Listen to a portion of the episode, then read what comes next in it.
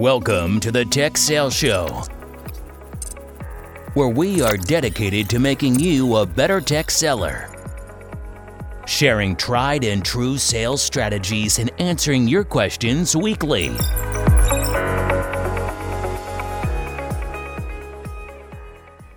Hey, hey, Bobby. What's up, Brian? We are on Series 10. This is all about the future of tech sales. So, whether you're in the position to be looking for a new role or you just want to become more educated about what companies are out there in the marketplace, this is the series for you. So, if you listened to last week's episode, that was all about publicly traded companies. These are companies that you anyone could go out into the marketplace and invest in. There's obviously a lot of information about these companies because they are publicly traded they've got to release quite a bit of information uh, about themselves. Uh, these privately traded companies are a bit more, I don't know, Bobby, quiet is probably the best way to put it. So sure. today we're going to talk about it from a couple levels. Uh, one is what are the merits, opportunities, risks of working for a private company? And then we're going to go through a list, in eight of these. So this is a list of 25 companies. We're not going to talk about all 25, of course, but eight of these companies have kind of a a B2B focus. So um, when we think of uh, companies that would be interesting to work for, obviously um, you want to work for a company that is selling to other businesses. Obviously, the contract sizes and the market opportunities are going to be much greater. So, what we've done is kind of narrowed the list to eight of these companies. Meaning, all of you listening who are in tech sales or want to be in tech sales might want to explore a role in these companies uh, to have a nice commission check one day, for sure. Indeed, and if you don't want to change where you're working for, it's just great to know what. I mean, these, a lot of these were new to me. I'd say uh, 25% of this list I'd never heard of, uh, so we had to do a bit of research on our own ahead of this series. And something that's new to all of you guys is something we're excited to tell you about, and what you can learn more tech stuff on and make real money with Pigeon TV. That is P I J N dot TV. Love it. Subscribers to Pigeon TV are entered, entered into a weekly raffle for thousands of dollars in prize money. So, Bobby, why don't you tell the listeners how it works?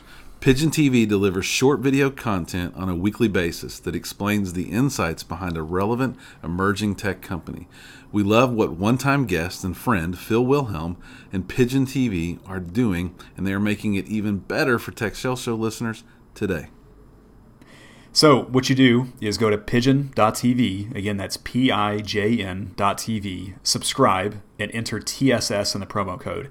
This literally takes 30 seconds to do. If you do this, and because you're a Tech Show listener, you'll automatically get double the number of entries in their weekly prize raffles for February and March. And they just decided to give January away as well. And it, like Brian said, it's only 30 seconds. And this this week, starting on January 14th, today, as you're listening to this episode, they're giving away $1,111.11 for their first giveaway. Pigeon TV is the insight you need regarding emerging tech companies, along with the prize money you deserve. It's cool stuff. It really is. Um, Bobby and I have, have both subscribed to this and um, and listened to the first uh, video that they've done. It's clear, it's concise, it gets right down to the point. Everybody should go out and do this. So uh, thanks very much to Pigeon TV, and uh, everyone go subscribe today. So let's jump into it, Bobby. We're talking about privately traded companies, um, the merits, opportunities, risks of working for a privately traded company. So, what it means to be pri- privately traded doesn't mean they don't have uh, capital outside of the founders. In fact, I'd say every one of the companies on this list has received some sort of Series A or much bigger than that uh, round of funding for them uh, but you're working for a company that isn't as regulated as a normal publicly traded company, um, so they can they tend to move quicker. They don't have to worry about quarterly earnings reports as much. If if if you do, and many of us do work for publicly traded companies, you know what it means to Wall Street for your quarterly earnings, your annual reports. Most of the time, for a, a smaller privately traded company, they don't they're not as beholden to shareholders. Would you say, Bobby, that's a accurate statement? I would agree. I mean, we both have worked for and owned part of small private companies, and I would say quarterly results were still very important. Anybody who says it's not is crazy. But I would say there's definitely a longer game view. We're we're looking at a a table that says this is our goals for the year, two year, three year, five year outlook. We had a 10 and 10 goal. Uh, at Sparkhound, we wanted to be in 10 cities in 10 years. Um, you, you, have to have those big, bold bets of what you're shooting for to give everybody a little bit of direction, but you're definitely not you're definitely probably willing and trying even to to see a, a, a negative number get smaller in those early days at a private company. Um, which means you might be willing to grow a sales force. You might be willing to create some incentives to get new customers um, on on quote unquote loser deals, right? So they can be really fun and exciting to work for because of that uh, race to market. But it could also be a little stressful too. If if it was very different for me personally to go from working for Microsoft, picking up the phone and calling a customer saying, "Hey, I'm Bobby Doss from Microsoft," to "I'm Bobby Doss from Sparkhound." It was there's a big difference in name recognition and and the newness of a of a company coming into market like Sparkhound did. But um, if you have a brand, that brand will help you as well. Your personal brand, I should say. And, and, and probably the one of the I don't know, it's got to be on the list of the top three reasons companies don't immediately go public or, or wait some time to go public is that they see them their company worth more than the external market would would. So no they, they obviously have some sort of insight as to what the company could be, and before you open yourself up to be publicly traded, you want to you want to capitalize on that growth before you open yourself up to that kind of public scrutiny and, and valuation, basically. Well, if there's a lot of new people, which I assume there is, listening to our podcast, and maybe just just um, different ages in their careers, right? Uh, you can think of your own personal net worth. You know, you you might be buying a home and that home not have a lot of equity in it yet, but that's very much like a business. the The business needs to grow its equity footprint for a while. Uh, the number of customers it has, the number of recurring contracts that it has. The founders are looking at that ten year value, and they're hoping to get closer to that point before they go public. Maybe it's not ten years, but they're looking for that the base to grow significantly, the run rate to grow significantly, because it's going to increase their multipliers. We talked about multipliers on the last episode about public companies. That's crystal clear. Those businesses that are in business and have that level of scrutiny, but the founders are looking for those private companies to be able to tell that story as well to future investors and to a potential IPO. Indeed, and let's talk about why this would be interesting for you as a seller. Bobby, you mentioned when you left Microsoft to go work for a small privately held company, um, you're you're taking a risk, right? And there's an opportunity for that risk. And while our situation was different when we left Microsoft to go with Sparkhound, oftentimes if you go to work for one of these companies, there could be stock options, stock grants, just like there would be for a publicly traded companies. But again, like we talked about from a valuation standpoint, you could be earning equity in a company that is uh, valued still much lower than what it would be in five years. Whereas, you know, pick a company like. Let's just know, talk like about a, Dell for a second. If you think sure. about if you think about Dell and living in Texas, and, and there's been a lot of Dellionaires uh, in, in in market for sure. And I'm I'm work for Dell, and I'm definitely not a Dellionaire, but it's about timing. And so people that were early on at Dell got got pre-public stock offerings uh, of some form or another. They worked at Dell for 20 plus years, and from 90 to 2000 was a pretty good time in the IT markets. And they sold billions of dollars worth of laptops, and those people, those those 25 cent stock options turned into things that are now today, as Dell's back public, are worth $48 a share right now. So, yeah, and that's no exaggeration. I mean, we look at look at what a share of Amazon was in what 99 Look at what a share of Amazon today. was two years ago. but yeah. Two years ago, yeah, yeah, no doubt. Uh, so it's no exaggeration. That's that. But but what could that's the positive side, of course. The negative side is you hear about it in Silicon Valley. Some of these, and in, in fact, just about all the companies we'll be talking about are Silicon Valley headquartered companies. Um, these things will shut the doors very quickly too. You're, you're working Monday and you're closed on Tuesday. Um, well, I, the ones I, we're going to talk about are much bigger than that, though. I have a short story too, where I went to work for a Citrix partner, and it was in '99 and 2000, 2001. 9/11 happened. You know, we grew, we got invested in, we bought a bunch of companies. I got some stock awards and options at a quarter and ended up leaving that company and those were worthless. Now, it was a great company mm-hmm. and we had a lot of success, but the the market and 9/11 created a lot of that angst that created us from reaching our full potential. But I had a I had a stack of paper with thousands of quarters on them that were worthless. No, no question. I know the feeling too. Yeah. it's it's worth if you're in the stage of your life or your career, or it's just something you enjoy. Uh, I, I this is a fun part of the market to be in. So, Bobby, without further ado, let's jump into the list here. And again, this is a list of 25. We're not going to hit the 25. We're just going to hit eight of them because they do have a a B2B focus that uh, we think the sellers or listeners will be interested in. Uh, the first two we'll talk about are brand new to me. I, I hadn't heard of either one of these companies, so we're going to start with Snowflake. Snowflake Computing, uh, they're a cloud based data warehouse startup. Um, this was launched by a guy I don't know that we knew, but we got emails from when we were at Microsoft, uh, Bob, uh, Bob Muglia. Um, Snowflake is worth $4 billion. Uh, Bob, when he was at Microsoft, um, ran the server and tools business, if I remember right. Um, and Snowflake Computing is kind of the, I don't know, I think they probably call it one of the unicorns, right? Um, to where it relies on the public cloud ecosystem. So they're using uh, Amazon S3 storage. This company was all over the Gartner Magic Quadrants, won first place in the Strata Hadoop World Startup Competition.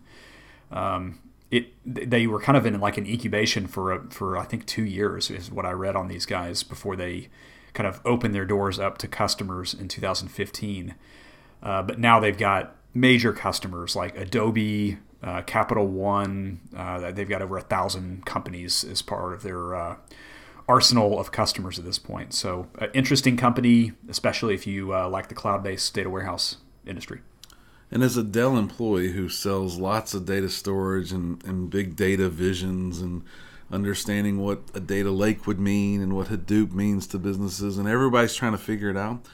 A company like like Snowflake in its early days in the early days of big data, making big data real, meaning push button, service oriented, cloud based, um, using S3 storage, which is cheap and deep. Um, they, they got a big runway uh, on a lot of companies that are going to take long, long times and years to build uh, something that's going to be competitive with it. So, four billion is probably just the start, and I would expect to see Snowflake way up this list in future episodes if we come back to this for sure no doubt it's a big bet, and it will be interesting to see what they do uh, for sure.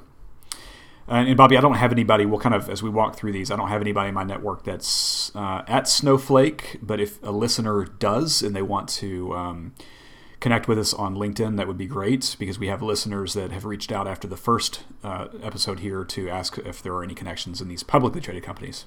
So, if you know anyone, anyone, uh, reach out to us. All right, working backwards. So that Snowflake was number 21 on that list of 25. Again, we're focusing on business to business. Number 13 on that list is a company called Tanium. Uh, so they are a privately held also company, endpoint security and systems management company, um, based in Silicon Valley, founded in 2007. It was a father and son uh, founded this company.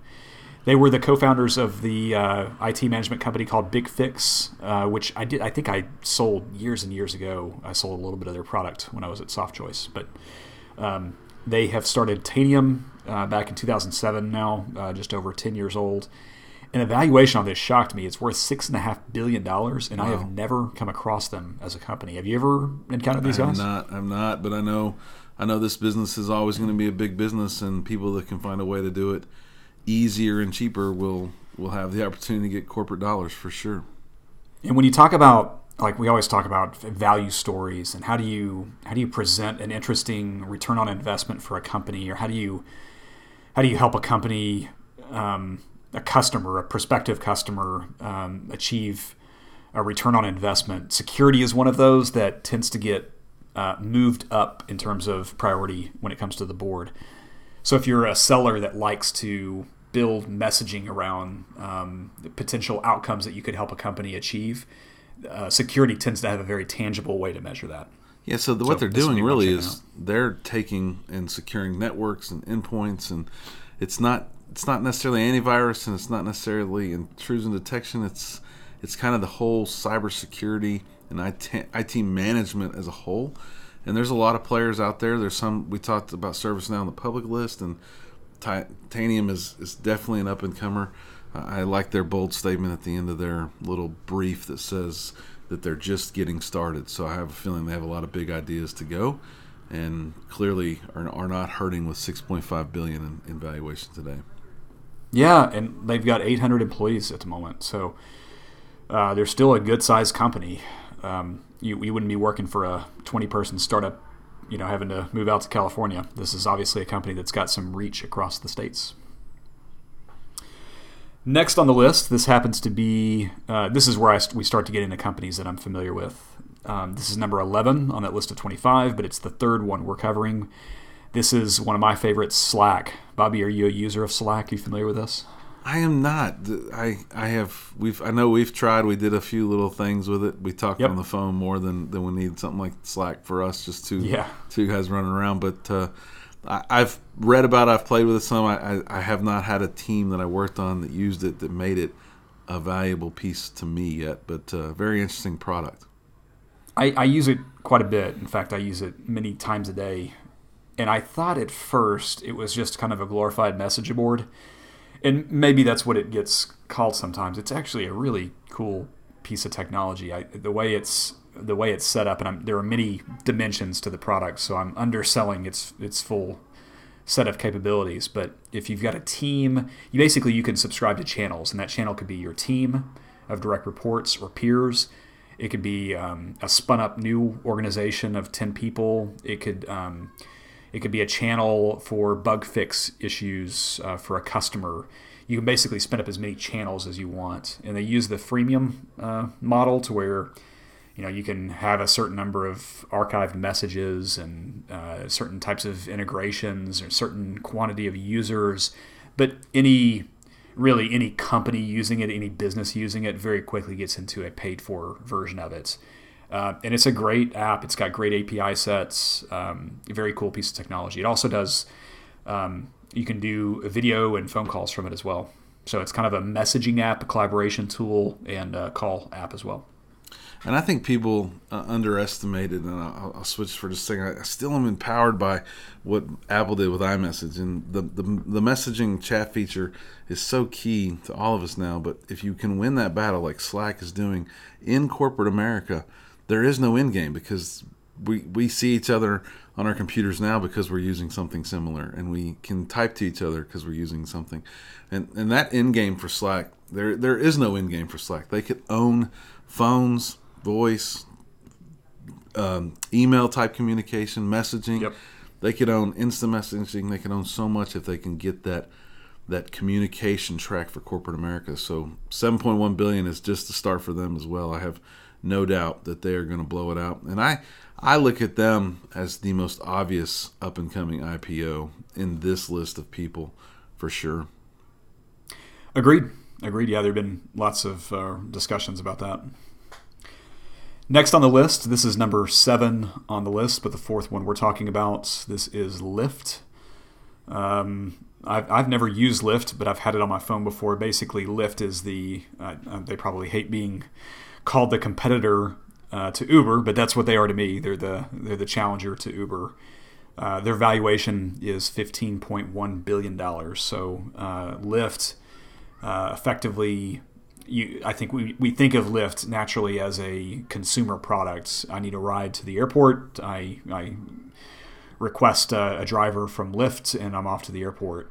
But what Lyft is doing and what Uber are doing are selling this as kind of a, a business service as well. So they actually have B2B salespeople that are calling into companies and setting up contracts so that employees could will start using a Lyft service um, rather than uh, calling a taxi cab. Yeah, Dell, we use Uber, uh, so I can see where someone had to close that contract. But Lyft is, you know, I think all of these, uh, and they, I know they all hate it if we do combine them together. But the drivers are doing them themselves. They have all of them have the same stickers, the same LED lights on their dashboards now.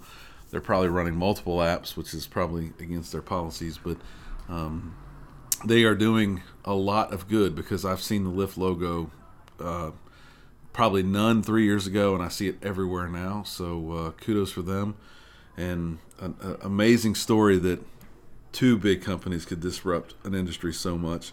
And I keep waiting for my big idea to where I can do the same thing. All right, number uh, number six on their list, five on our list is Stripe. Bobby, we are we are consumers of Stripe. We've got it set up for for our business. Like Their valuation. Oh, nice. Yeah. Uh, so they are a twenty billion dollar company. We contribute uh, 0.000 something of that twenty billion dollar valuation they have.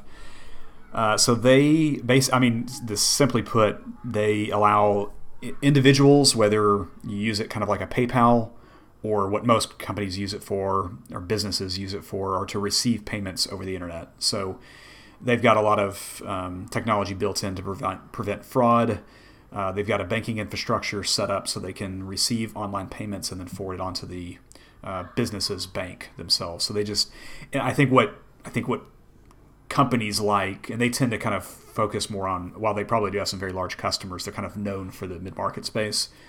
Um, they've got a really robust set of APIs so that their their technology can connect to other web platforms to make receiving payments online very simple.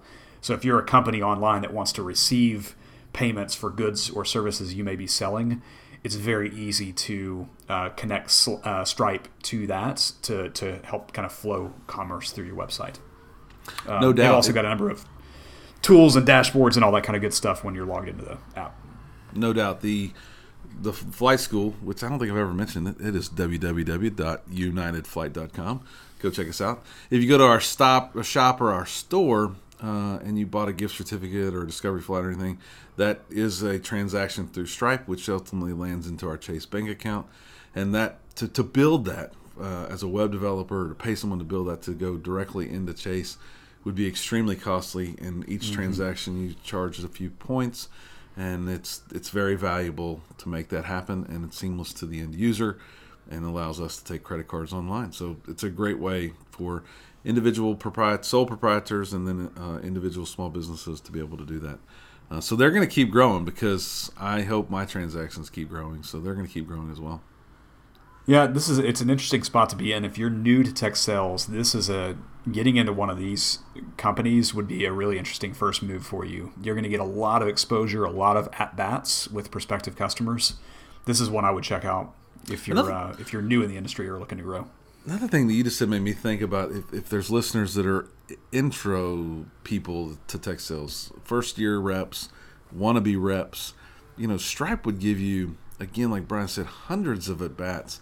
And the, the experience to hear why a technology might not fit for a customer. There's no no value that you can put on that, that time in the field where you hear IT people and IT managers and business people tell you why Stripe wouldn't work for them to put those feathers in your hat to say this is an experience I had, and then go sell something else and reflect on those stories that you have because you had hundreds of at bats. Some people that start in enterprise sales that have five customers, they're going to get a hundred at bats in 20 years. It's it, there's nothing more valuable than that experience. Um, I don't, I can't replace what I had back in the early days, and I know Brian would say Soft Choice and the many no's he got made him the great seller that he is today.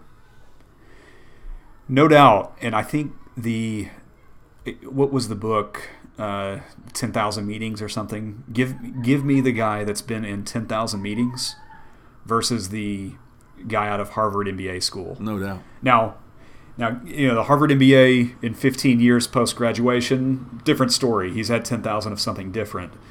But 10,000 at bats a thousand of anything um, improves you and that's that's the difference in a tenured sales sales rep that has, like you said, Bobby, seen a lot of no's and uh, and and then and then positions himself much better uh, in the future. All right, the next one on our list. This is number five on their list. Uh, this is a company called uh, Palantir. Palantir. We had to look up the uh, how to how to actually uh, say this one, and this is a this is probably some people have heard of this, they just don't know they've heard of it. This is founded by Peter Thiel. Peter Thiel is famously the guy that shut down Gawker Media, um, depending on how you want to look at it. And talk about a book, and I'll put this book in the show notes called Conspiracy, written by Ryan Holiday. Ryan Holiday got unprecedented access to uh, how Peter Thiel effectively formed a law firm that was solely focused on shutting down Gawker Media. Uh, is at least the way this book kind of um, suggests the way it went down. It is one of the most fascinating reads I've ever gone through. It's worth uh, taking a few minutes to read. And this is this was founded by that same guy, Peter Thiel. And the reason that you may have heard of this company and just not known the name is because they are known for two projects uh, in particular. Uh, Gotham and Metropolis. Um, these are basically counterterrorism uh, projects that they're working on the U.S. Uh, intelligence community and the Department of Convince uh, defense rather. Uh, so very interesting stuff they've got going on. They're used by hedge funds, banks, financial services firms. They've got two massive contracts, uh, and, and basically what they're doing is, um, as a as a company, is providing kind of analytics and services to provide kind of deep insights into massive sets of data. So you're selling a very complex product. This is probably, unless you're like um, in this industry already, you're probably not going to get in with this company because I would imagine, Bobby, their sales are massive, massive contracts and very long sales cycles.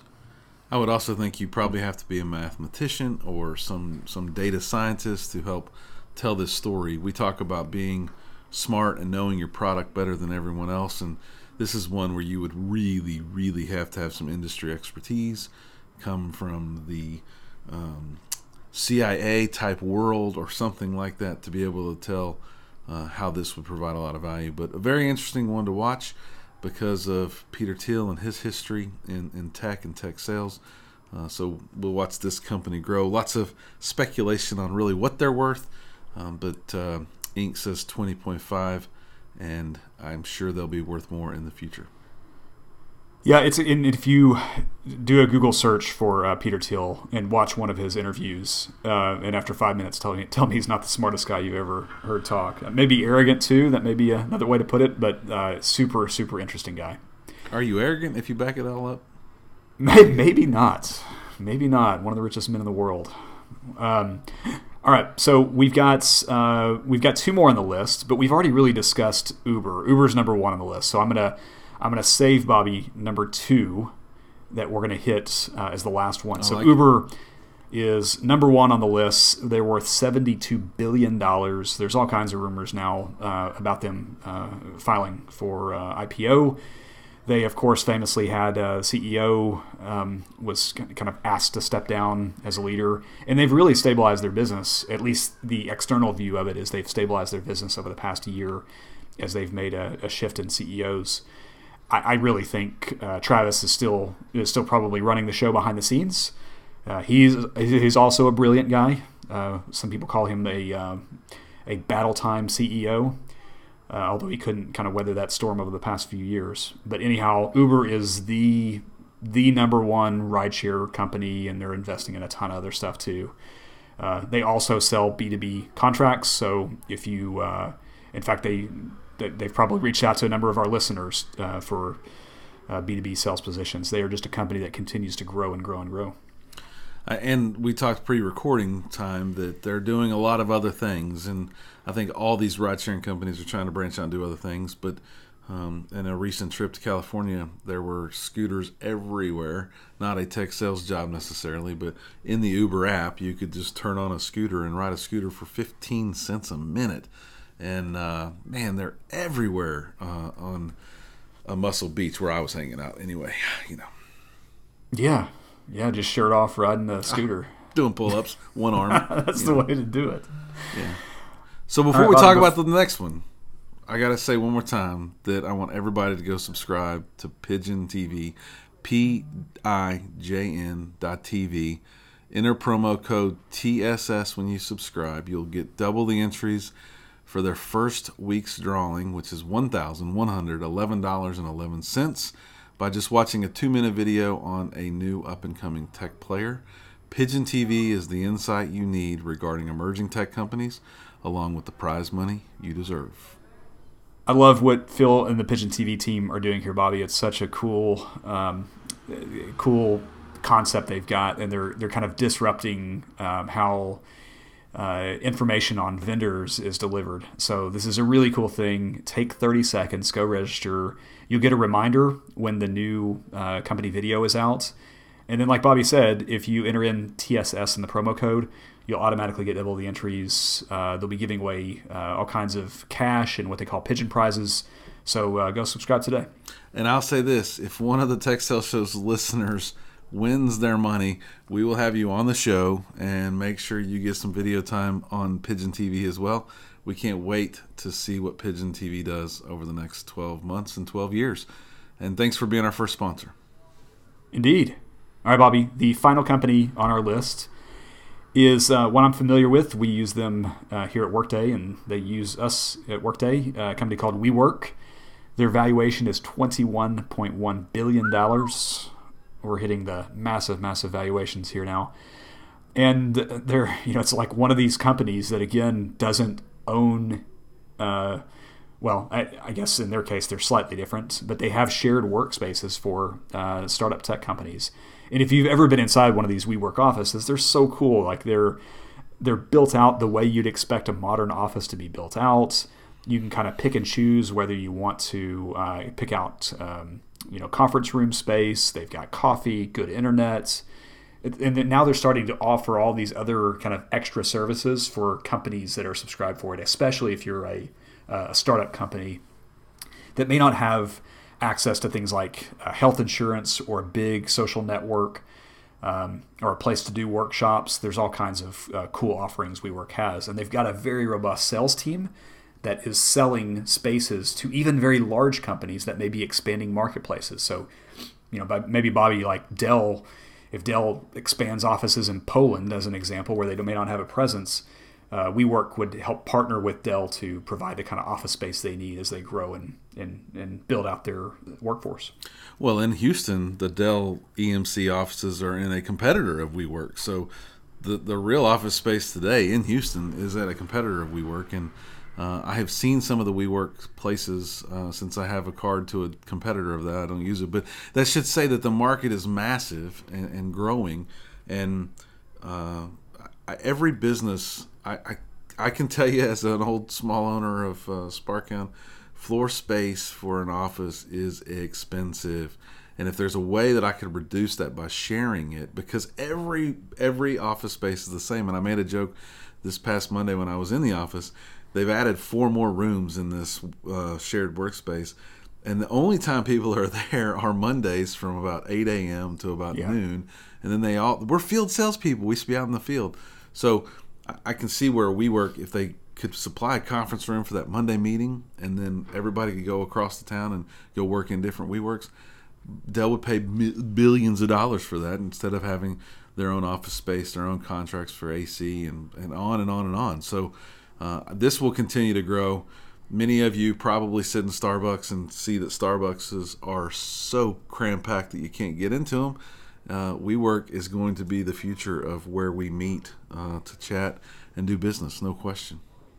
5,000 employees, 280 locations, 77 cities in 23 countries.